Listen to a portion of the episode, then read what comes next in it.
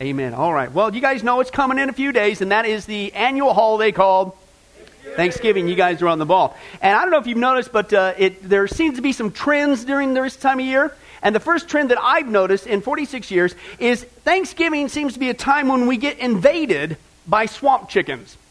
Have you noticed that? Swamp chickens. And I was able to find a picture of one if you don't know what I'm talking about, uh, it's actually a wanted poster, so just do what it says. This is a swamp chicken, as you can clearly see here. All right, let's just deal with the facts, Mike. That's what it is. It's a swamp chicken, so just shoot it and, and get it over with, okay? But not only do we have this trend every Thanksgiving to uh, get invaded by swamp chickens, uh, it also seems to be a time when we have another trend. And that trend is we have a tendency to overdo it. You know what I'm saying? When it comes to uh, celebrating and eating and things that nature. And because I love you, that's right, and I care about you guys, uh, I'm here to help you out. Uh, I want to help you today. And I came across some surefire signs that you might be just starting to overdo it a little bit on Thanksgiving. You know what I'm saying? If this is happening to you, you might want to slow down a little bit. You know what I'm saying? Okay. But how do you know if you're overdoing it? Well, first of all, hundreds of volunteers start stacking sandbags around you. Okay? Could be a sign you might need to slow down just a hair. Uh, here's one. The doctor tells you your weight would be perfect for a guy 17 feet tall. Okay? Uh, could be a sign maybe you're starting to overdo it. Or, hey, right this minute you're lapping up pie on the carpet. Okay? Knock it off. I mean, we got enough stains as it is. But, but anyway, hey, with, uh, the world's largest man sends you a telegram warning you to back off. You know what I'm saying? Don't get so competitive, you know, this year. Uh, every escalator you step on immediately grinds to a halt. Okay? Hey, is anybody, who's in the bowling league? Isn't that the elevator there? Either that's what's going on or it turned into the TARDIS and something weird's going on. But it sounds kind of weird. Hey, paramedics bring in the jaws of life to pry you out of the La-Z-Boy. Okay? That could be a sign you're really starting to overdo it. You need to slow down. Hey, that gravy boat your wife set out this year, it's a real 12 foot boat. I mean, you're getting into it, but that's a little, a little too much there. Hey, uh, uh you receive a sumo wrestler application in your email. You know, say, join the club, buddy. Uh, could be a sign. Hey, a prick in your finger for cholesterol screening only yields gravy. Okay? Freaks the doctor out. John, that's, would that freak you out at the hospital? Yeah, that would do. And probably the biggest sign, folks, got to be this. That rash on your stomach, that turns out to be steering wheel burn, okay?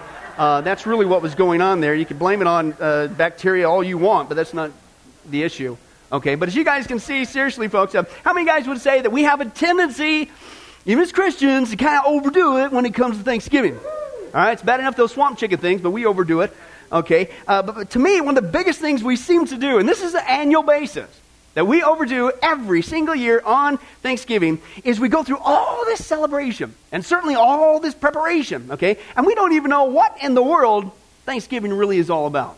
Okay? To me, that's really overdoing it, okay? So let's remind ourselves this morning what in the world is the true meaning of Thanksgiving, okay? Let's take a look. Had it not been for the hand of God watching over the little hardy band of pilgrims that washed up on the shores of Massachusetts in 1620, there would never have been a first Thanksgiving.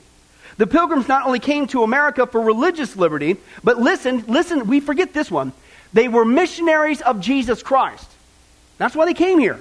Their governor, William Bradford, wrote, quote, they had a great hope and inward zeal of propagating and advancing the gospel of the kingdom of Christ in the remotest parts of the world. That's why they were there. We forget that. And so, after enduring storms for 44 days out of a 66 day voyage, the weakened and sick passengers finally sighted land on November 9th, 1620, at Cape Cod. And then they turned towards south, towards their original destination, which is today's New Jersey shore. Then they were blown into Plymouth Harbor during this blinding snowstorm and began construction on a common house. Okay? And there they would sleep and store their supplies until they were able to start building their own houses. Okay? But with no shelter and immune systems weakened by the rough voyage, they began to get sick. Their colds turned into bronchitis, pneumonia set in, scurvy and other wasting sicknesses ravaged their number, and with no effective medicines, they began to die. In January and February, the deaths reached up to two to three per day. 17 died in February alone. And at one point, there were only five people left well enough to care for the rest. And then towards the end of March, they had lost 47 of their number, and of the 18 wives who had come, only five survived. And to make matters worse, the food that they had brought on the Mayflower was virtually gone. But God's greatest miracle was on its way. On March 16, 1621, a lone Indian walked up to them and said in English, Welcome, Englishmen. And after the pilgrims recovered from the surprise, they found out that the Indian's name was Samoset and that he lived about 40 miles from there. And then he appeared again with another Indian named Squanto. And he offered his services, which were invaluable. Listen to this. He taught them how to trap eels in the mudflats of the bay. How many guys would love to eat an eel? Huh?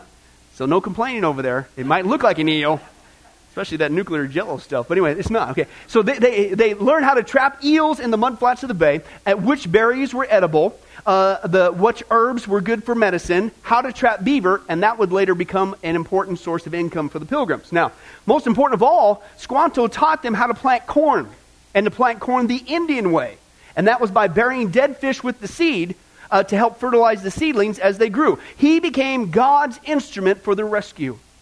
And then in October of that year, when the 20 acres 20 acres of corn the pilgrims had planted under Squanto's tutelage had been harvested. They wanted to hold a celebration, a celebration to God. So they invited the two local Indian tribes, and Samoset and Squanto, and listen, they showed up with 90 braves plus women and children. The pilgrims' women's hearts sunk because they knew they were going to have to use up all the corn they just stored up uh, for winter just to feed this crowd of Indians. But their guests had thought of that. They showed up not empty handed. They brought five deer, wild turkeys, that's where we get that, and fish from the bay. The festival lasted for three days, complete with, listen, bow and arrow shooting, contests, foot races, and relay races. So apparently football's not out of the equation. Okay? It, and, Seriously. So it was a good and peaceful time for all, people together, giving thanks to God together for his miraculous provision and protection. Listen, why? Because now, here's the point we missed. Now they were able to continue to share the gospel, which was the primary reason for them coming in the first place. It wasn't just that God made provision, now they could keep on sharing the gospel. Okay? How many guys were aware of the true meaning of Thanksgiving. Okay? A couple of us, I think a lot of us, unfortunately, with our society, we've forgotten that. And that's why it's called, listen, a holiday. Even do a word study on that. Holiday comes from two words meaning holy day. That's where we get that word from. And Thanksgiving was a time when Abraham Lincoln set aside in 1863, quote, to have a day of thanksgiving and praise to our beneficent Father okay, like the pilgrims. And in 1941, Congress ruled that the fourth Thursday of November would be observed as Thanksgiving Day, and it was a legal holiday. And again, that's the key word there, holiday, which literally means holy day. Thanksgiving from the inception was to be a holy day where we specifically set aside time as a nation to praise our Heavenly Father for His miraculous provision so that we can keep on getting busy sharing the gospel. That was the true meaning of thanksgiving. We are to give him thanks and praise and being grateful for that because, again, his provision to keep taking care of us isn't just a self centered thing. He takes care of us so that we can get busy doing and fulfilling the task at hand, sharing the gospel. But here's the problem not anymore. That's not our mindset this time of year, is it? Any more at all. Okay, here's the problem. What do we do on this day? It seems to be the exact opposite. It seems to have become uh, just like any other day where we whine and complain about everything. We're totally ungrateful. Like this lady, check this out. There was this uh, New York woman, and she was at her hairdresser at Park Avenue getting her st- uh, hairstyle prior to this trip to Rome with her husband. And so she mentioned the trip to her hairdresser, who responded, Rome? Rome? why would anybody want to go there? It's crowded, it's dirty, you're crazy to go to Rome. So what you, uh, how are you getting there? And the lady said, well, we're taking Continental. Uh, we got a great rate. Continental? the hairdresser said, that's a terrible airline. Uh, their planes are old, they're always late, so where are you staying at in Rome? And she said, well, we're going to be at this exclusive little place over Rome's left bank. The, it's called Teste. She said, don't go any further. I know that place. Everybody thinks it's going to be something special and exclusive, but it's really a dump. It's the worst hotel in the city. The rooms are small, the service is rotten, and they're overpriced, so what are you going to do when you get there? She says, Well, we're going to go see the Vatican and we hope to see the Pope. And she goes, That's rich. You and a million other people are trying to see him. Man, he's going to look like the size of an ant. Boy, good luck on this lousy trip of yours. You're going to need it. Yeah. Well, about a month later, listen, uh, the woman comes back in again for another hairdo. She's back from her trip. And so her hairdresser asked her about her trip to Rome. And she said, Oh, it was wonderful. Explained the woman. She says, uh, Not only were we uh, on time in one of Continental's brand new airplanes, but it was overbooked and they bumped us up to first class and the hotel, it was great. They just finished a, a $5 million remodeling job, and now it's the finest hotel in the whole city. In fact, they were overbooked, and so they apologized and they gave us the owner's suite at no extra charge. Well, muttered the hairdresser, that's all well and good, but I know you didn't get to see the Pope. And the lady says, Well, actually, we were quite lucky. Because uh, as we toured the Vatican there, a Swiss guard tapped me on the shoulder and explained that the Pope likes to meet some of the visitors. And if I'd be so kind to step in his private room and wait, the Pope would personally greet me. And sure enough, five minutes later, the Pope walked through the door and he shook my hand and he spoke a few words to me. Oh, really? The hairdresser muttered sarcastically, What did he say? And the lady said, He said, Where'd you get that lousy hairdo?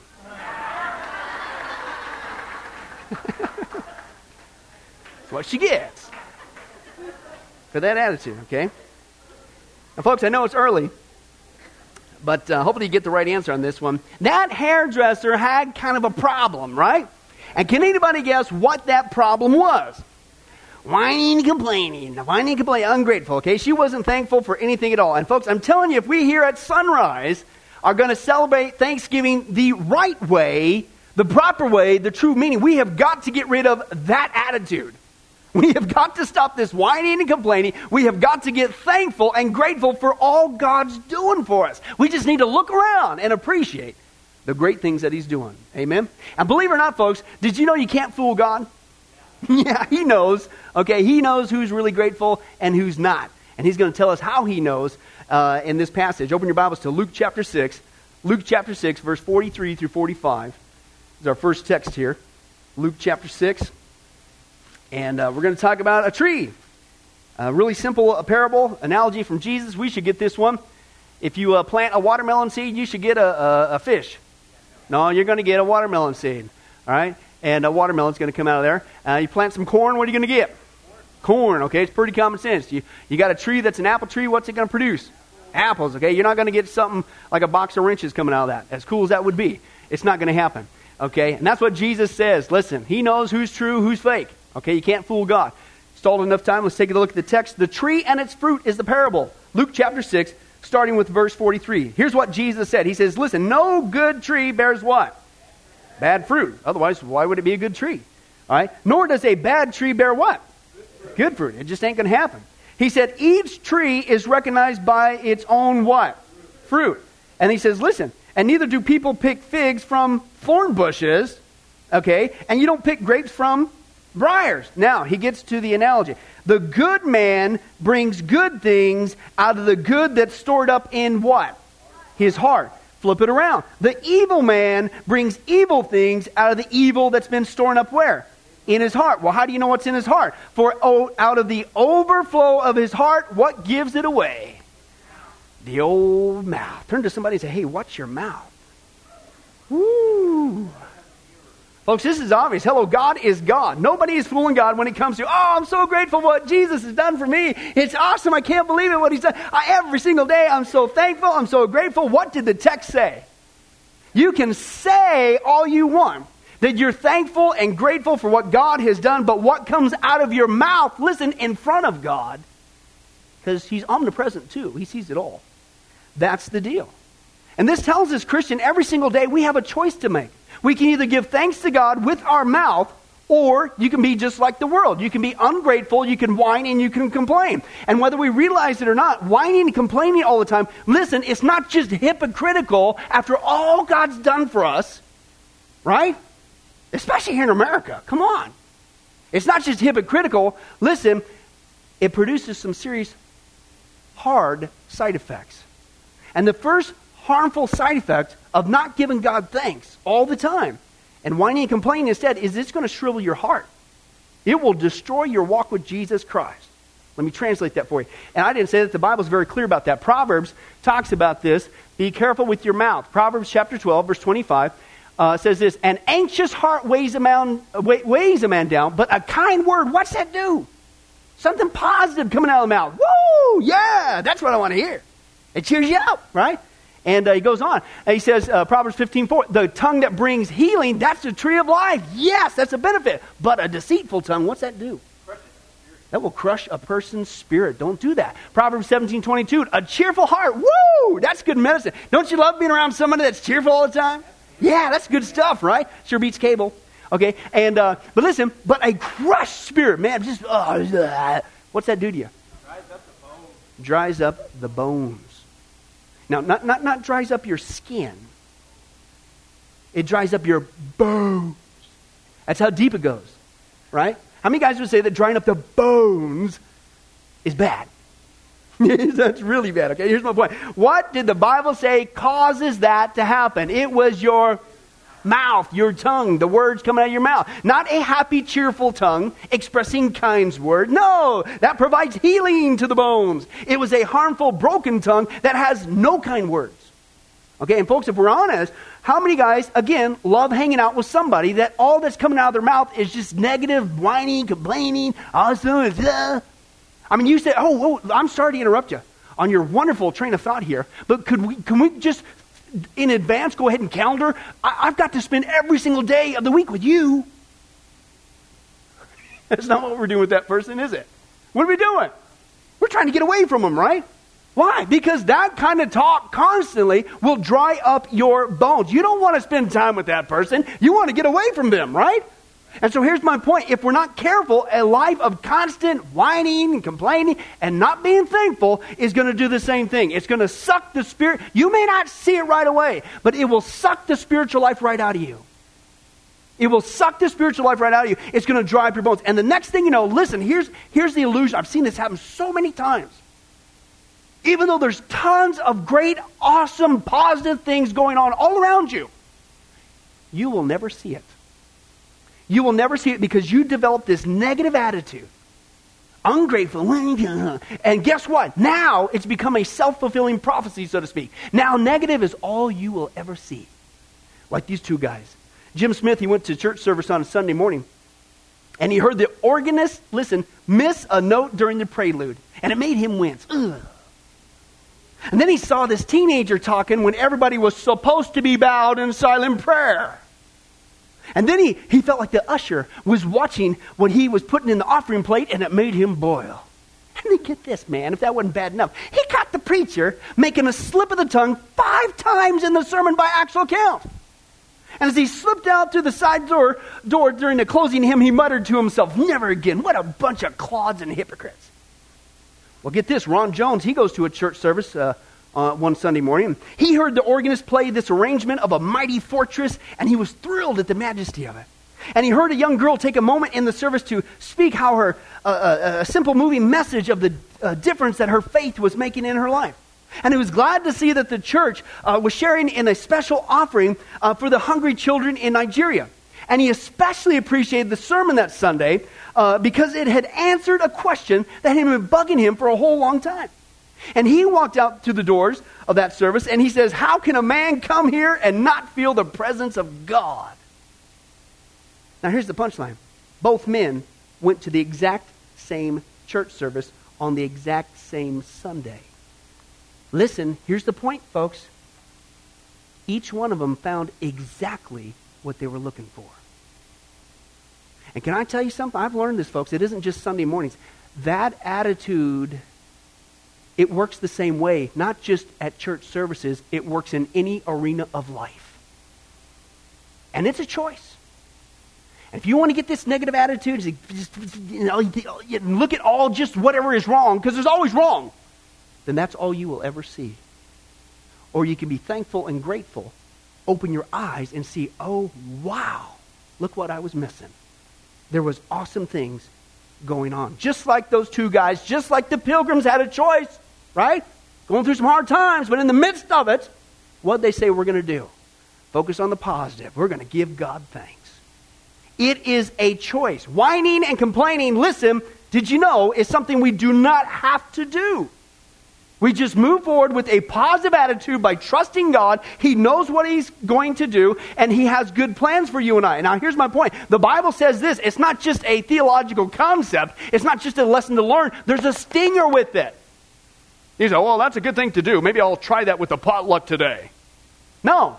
There's a long term harm unless you turn around from that negative attitude and you turn around fast. Listen, you're not only going to see only the negative side of life, you are going to miss out on the positive. Listen, the scripture says, and the next thing you know, you keep on down that negative road, it's going to shrivel your heart. It will stop you dead in your tracks as a Christian. And even though God's doing amazing, fantastic things all around us, you'll never see it. And you're stuck in this negative loop, all because we got tricked into not being thankful and grateful for what God is doing for us. Amen?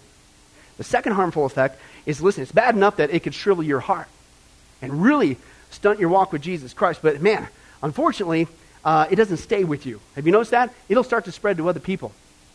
It's like a deadly infection. And I didn't say that, uh, Paul did. Okay, this is just one passage talking about this dangerous mouth. Uh, 2 Timothy chapter 2, verse 16 through 17. But steer clear of these unchristian babblings, blah, blah, blah, which in practice lead further and further away from what? Christian living. Stay away from it. Don't go there. Okay, for their teachings are as dangerous as blood poisoning to the body, and they spread like sepsis from a wound. Woo! Yeah. Now, for those of you may not know, uh, except for John, who's in the medical realm, uh, a sepsis is a formation of pus. Yeah, potluck's coming. I'm getting you ready for it, right? A formation of pus. He was comparing the mouth. How many guys would love to kiss a pus mouth? Mmm, man, brush your teeth. Okay. Now, he's using a graphic illustration to warn in the context primarily of false teaching. Don't give an ear to it. Don't give a voice to it, okay? And that's obviously false teaching poisonous to the body of Christ, right? Of course, okay? Now, listen, I find it's interesting. The words there, unchristian babblings, literally means this vain and useless talk, worldly, empty chatter. And if you stop and think about it, folks, is that not what whining and complaining and being ungrateful is? It's just vain and useless talk. It's empty chatter. Yeah, yeah, yeah, blah, blah, blah. But I also think it fits the context of a false teaching because when a person is whining and complaining and being ungrateful all the time, what are they doing? In essence, they're attacking the character of God. Are they not saying that God doesn't know what in the world He's doing? Isn't that a false teaching? So I think that that fits the context as well, okay? They are spewing forth a false teaching saying that God doesn't know what he's doing and they're whining and complaining. So here's my point. What was this vain, this useless, this empty talk compared to? The pus mouth, right? Oh, just, just even thinking of I love the graphic analogies in the scripture. But that's right. Thanks to Wiener Dog lesson number 421. Hey, get a wiener dog, get spiritual. You need to get a bumper sticker says that. Worked for me, all right? I came across an even more graphic illustration of that. You guys haven't heard this story. This really happened. One day I was in New York, I was, when I was pastoring back there, and I got home and a Sunday afternoon, and we had this uh, big backyard that the dogs and the kids played in, and we had this big back deck that we'd kind of sit on and stuff like that. So I'm coming home, I come around the driveway the, into the backyard area and towards the deck, and so I'm out there, and, and Brandy and the kids are out there uh, playing on the deck, and, and, all, and all of a sudden here comes my, comes my, my wiener dogs. Guys are awesome, man. You have not lived a fulfilled life until you see wiener dogs trying to leap through the grass with their ears flopping, coming towards you like a miniature herd of small miniature cattle. It's just something manly about it. Yeah, I digress. But anyway, so here comes my wiener dogs, right? And it's my, it's my male wiener dog, Sammy. He comes up to me and he's just beaming with pride, right? It, well, actually, it's more down here, but he's beaming with pride, right? And I can tell he's going, "Whoa, what's going on?" He's got this carcass in his mouth, Right? You guys have a pet that does that? They're so excited. It's like, yeah, I got the big kill, right? And so that's what Sammy was doing. He's bringing up this carcass, and he's all he's all happy. And, and as I look closer, uh, uh, uh, well, first of all, uh, it was a mouse. Okay. Now, before listen, listen. Yeah, I know some of you men out there going like, wiener dog mouse. Yeah, get proud about that. Listen, you got to compare the size. Now, for a wiener dog, that's a big kill. All right. So, you know, it was a big kill. And uh, so, you know, and I, you know, he was proud of it, and I wasn't going to embarrass him. We guys got to stick together. So, anyway, so I looked closer at this mouse, right? And I noticed, and he's just there, he's just doing this thing, right? And I noticed that the mouse, it wasn't just dead, it was decomposed. It was flat, it was crispy, which told me, listen, this thing been dead for a while. And I kid you not, it dawned on me, listen, he didn't kill that thing, he found it. and I wasn't going to tell him, John. I'm still proud of him. You know, again, we got to stick together, we men. You know what I'm saying? But anyway, so all this was taking place on the back deck, and Brandy and the kids were there. And, and once they saw Sammy come up with the dead critter in his mouth, they began doing the typical thing: get it out, get it out, gross, right? And so I did the manly, you know, American dad thing, and I grabbed the uh, mouse out of the uh, Sammy's mouth, and he was reluctant to give up his big kill and all. But eventually he did, and that's when I noticed um, it wasn't just crispy; that thing was moving. There were maggots all over that crispy mouth, in his mouth. And then a couple of the maggots fell on the deck, and this was when Billy was like three years old or something. And a couple of them, uh, they're, they're on the deck, they're doing this thing. And so Billy starts scooting up to him, going, Ooh, Papa, wormies, wormies. I can get back off. Those aren't worms. You know what I'm saying? And so it was, anyway, and so, and then I realized, wait a second, Sammy, our first son, because we had him before we had kids, our first son my child, he's got maggots in his mouth, which was soon verified, John, by Sammy actually starting to do this thing with his tongue to get him off. He tried to get maggots out, right? And so that's what I did what any red blooded American loving pet owner would do. I turned to Sammy and I said, Dude, you're on your own. I'm not touching those things. You know? Hopefully, those nature shows are right when they say it's a good source of protein, right? Because I'm not touching that thing. But here's my whole point that really happened. And God used this as an analogy to teach me about the mouth. Can you imagine biting into something and all of a sudden maggots start coming out? Now, please, I have to say this as a disclaimer. This has nothing to do with the potluck coming up here in a second. Okay? Although you might want to watch out for that swamp chicken. Can you imagine if you actually did bite into something and all of a sudden maggots started coming out, what would you do? You'd do exactly what my dog Sammy did. Get it off my tongue, right?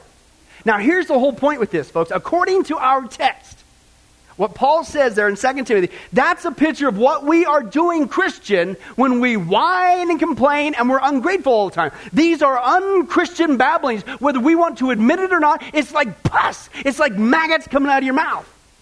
And what's worse is the Bible says it's bad enough that you got a pus mouth or maggots coming in your mouth, but what did it say? The danger is, listen, it spreads like a poison in the body of Christ. And the next thing you know, listen, everybody's got maggots coming out of their mouth. Yeah, that's pretty gross. Okay? And again, if you're not careful, the Bible says, listen, it's going to cause other people to do the same. Okay? And this is a couple passages from Proverbs. Uh, great passages. Proverbs 21, verse uh, 9 says, Better to live on the corner of a roof than share a house with a quarrelsome wife. Okay, another one says this Proverbs 19, 13. A foolish son is his father's ruin, and a quarrelsome wife is like a constant dripping.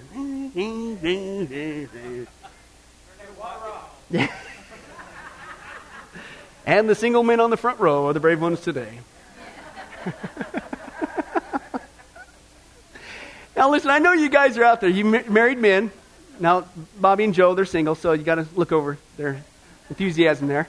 But I know you're out there. You're probably sitting there going, you know, Pastor Billy, I've been a, a Christian for 30 some years, you know what I'm saying? To be honest with you, this morning, I've, I've never once in my life, ever once, memorized a verse. But I got a vision from God today.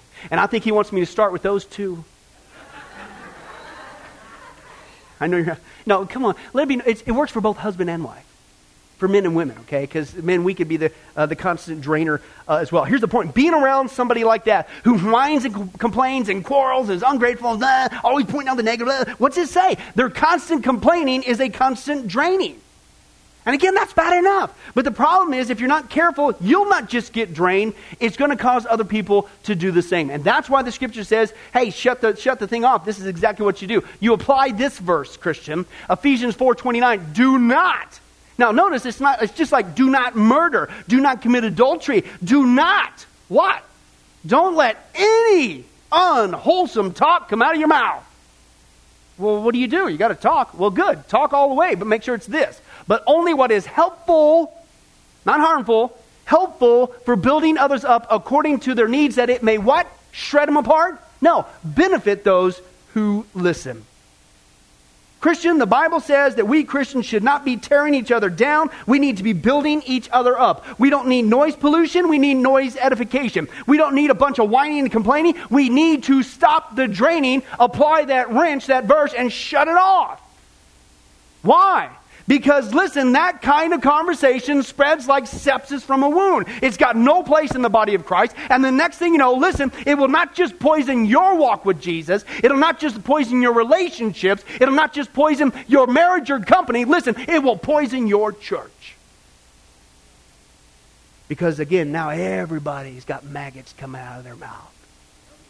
I don't know about you, but if I was a newcomer and everybody I met there, whether it be at the door or the usher, or preacher, when he started preaching, hey, welcome. I wouldn't even make it to the preacher. I'd be out the door. We don't see it in the natural, but in the spiritual, that's what's happening. So here's the point as we close. I want to bring it around. What do we do then if we're guilty of this? What do we do if we're guilty of whining, complaining, being ungrateful, even on Thanksgiving? Okay? Well, number one, I think it's pretty obvious. You need to repent and you need to get right with God. Scripture is clear. Hey, set a guard over my mouth, O Lord. Don't let anything unwholesome come out of this baby. And if I'm going to have something come out of my mouth, it's going to be something positive to benefit people. Okay? Number one. Number two, you need to check in for an attitude adjustment. Okay? And I really think that a lot of people, even Christians, we get into this mindset and we become these constant complainers and whiners and ungrateful because we've chosen, yes, we've chosen to be a pessimist instead of an optimist, okay? There's always optimism when God's on the throne and he's always on the throne. But a pessimist is somebody like this. There was this man who was placed in a monastery, and he was given the opportunity to say only two words every five years. So he waited five years. The five years passed. He was called in, allowed to say two words, and here's what he said He said, Food bad. five years later, he gets two more words, and so he came before the guys and he said this Bed hard. So after 15 years, he finally got two more words, and he simply gets up there and he says, I quit. And the bishops responded, We're not surprised. You've been complaining ever since you got here. Right? He's a pessimist. That's all you can come up with after five. Come on. But listen, uh, unfortunately, men aren't the only ones. Ladies, you can do it too, like this lady. Uh, there was a, a, lady who was known as an incurable grumbler, always whining and complaining about everything. And at last, her preacher thought that he had found something about which she should be happy. Her farm crop was the finest for miles around. And, and when he met her, he said with a beaming smile, he says, You must be very pleased, Mary. Everybody's saying how healthy your potatoes look this year. But in her usual sour manner, she replied, Oh, yeah, true. They're pretty good. But what am I going to do when I need bad ones to feed to the pigs? Wow. You can't help that person. It's an attitude. And folks, it boils down to this. Listen, you can either, Christian, complain that rose bushes have thorns, or you could be glad that thorn bushes have roses. Attitude. Chuck Swindoll says the same thing. He said this is one of the most important things we need to be careful of as Christians. He says, The longer I live, the more I realize the impact of attitude in life. Attitude to me is more important than facts, it's more important than the past. More important than education, than money, than circumstances, than failures, than successes, than what other people think, say, or do. It is more important than appearance or giftedness or skill. It will make or break a company, a church, a home, a marriage. The remarkable thing, he says, is we have a choice every day regarding the attitude we will embrace for that day. We cannot change the fact that people will act in a certain way. We cannot change the inevitable. The only thing we can do is play on the one thing we have, and that is our attitude. Listen to this. He says, I am convinced as a Christian that life is 10% what happens to me, but 90% of how I react to it. And so it is with you, Christian. We are in charge of our attitudes. We just need to check in for an attitude adjustment. Okay? And number three, I think we need to remind ourselves did you realize, like the pilgrims understood clearly, it's not about us, it's about sharing the gospel. And what I see in the true meaning of Thanksgiving with the pilgrims is even though they went through all those hard times, there was something bigger going on around them the lost, the Indians. And the last thing that they would want to do is to give this negative when they're trying to share about the joy of Jesus Christ. And believe it or not, Christian, our attitude can make or break somebody coming to Jesus, if you will, in a certain aspect. This true story. There was a Christian baroness living in the highlands of Nairobi, Kenya. And she was told of a young national who was employed uh, uh, to be her houseboy.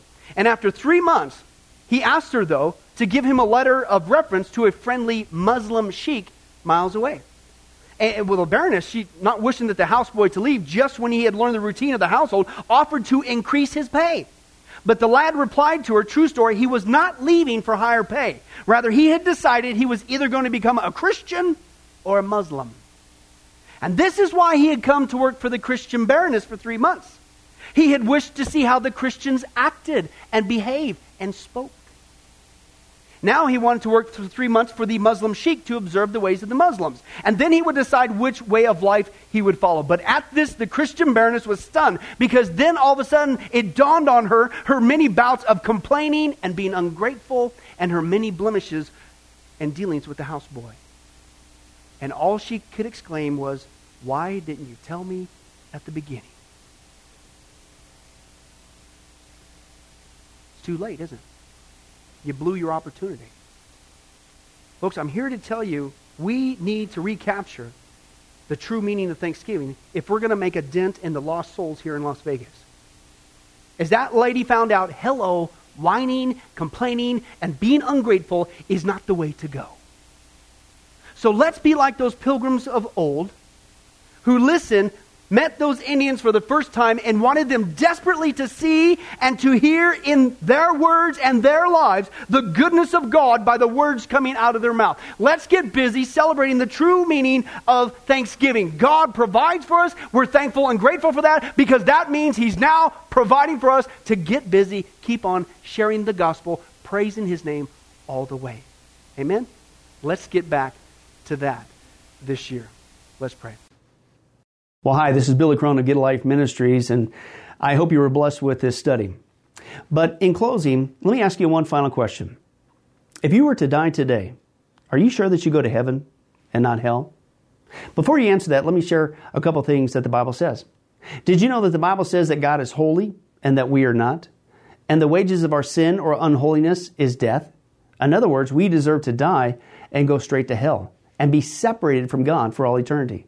This is the great cosmic dilemma. God, who is holy, and we are not, how can we have a relationship with Him? The two will never mix. Now, to make matters worse, we don't even want to admit this, even though God already knows He's God. And so God, out of love, gave us something called the Ten Commandments. The Ten Commandments were not something to just memorize or stick on your wall to give the appearance of being a religious person. The Ten Commandments were God's divine x ray, if you will, into our heart and soul to reveal this truth that we need to admit. And that is this that God is holy and that we are not. We are disqualified for heaven.